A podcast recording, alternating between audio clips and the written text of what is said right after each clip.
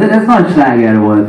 Szomorú azt hallani, hogy a, a zenei alap az az, amit ha bármilyen kázió szinti hármas gombját megnyomod, akkor jön egy ilyen waltz, vagy nem tudom milyen felirattal egy ilyen, és akkor a Solti János jazzdobos és LGT izé, Istennek meg megtanítják meg Meg egy-két dolog. Meg hát ugye a Babos, mint Katona Kláriné ott áll mögötte, de hogy ennek a számnak ki a célcsoportja?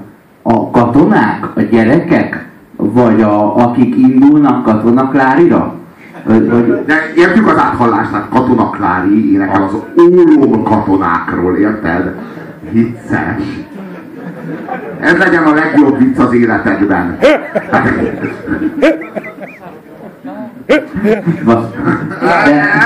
hallod? Az a, nem, az, az ólja a katonaklárinak. Ahol lakik.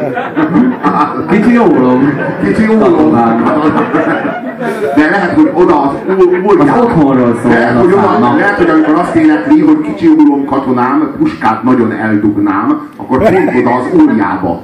Oda dugná el. Gól.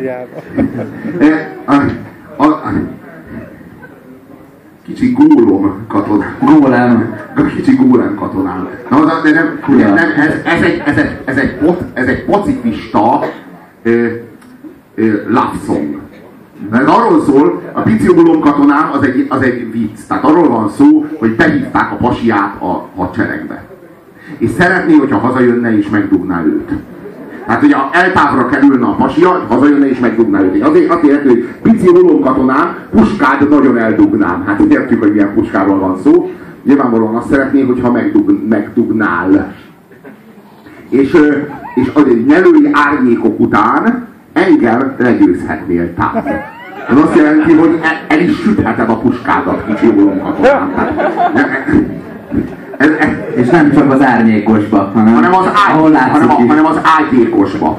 konkrétan. Hát ez egy, mikori lehet ez egy 82-es szám? Egy kicsit késve hipiskedő herpótlé, nem? Bal jobb, ha attól félsz, hogy majd parancs nélkül élsz, nézd csak rám, nem fog fájni, bár csak segíthetnék felpróbálni. Engem. Magamat.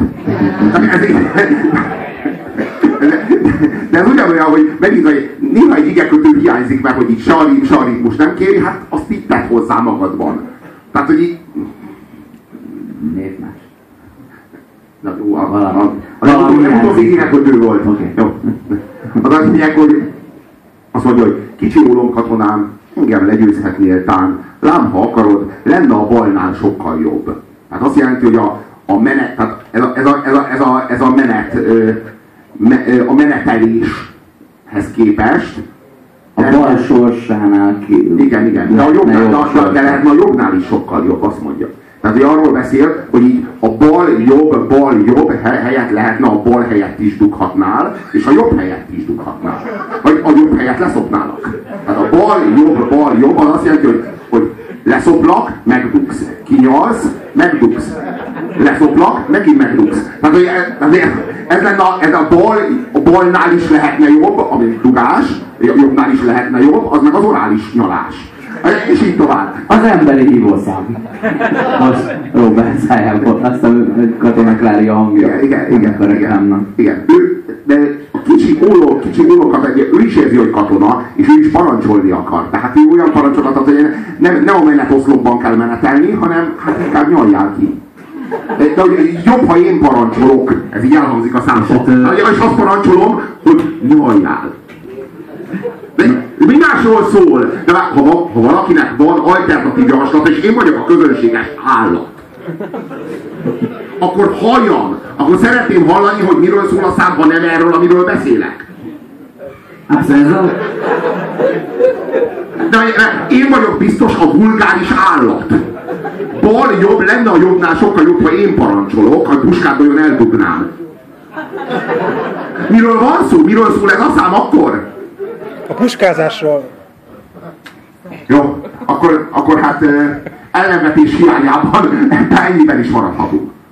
Szeretkezne háborúz. Azért mondom. Jó, jó, ez- jó, ez- 15 éves késéssel. Jó, hát ez erről, jó, világos, ez erről szól, csak akkor ezt, ezt értsük úgy, hogy a 80-as években Katona Klári arról beszélt, hogy a ruszkik vonuljanak ki Afganisztánból.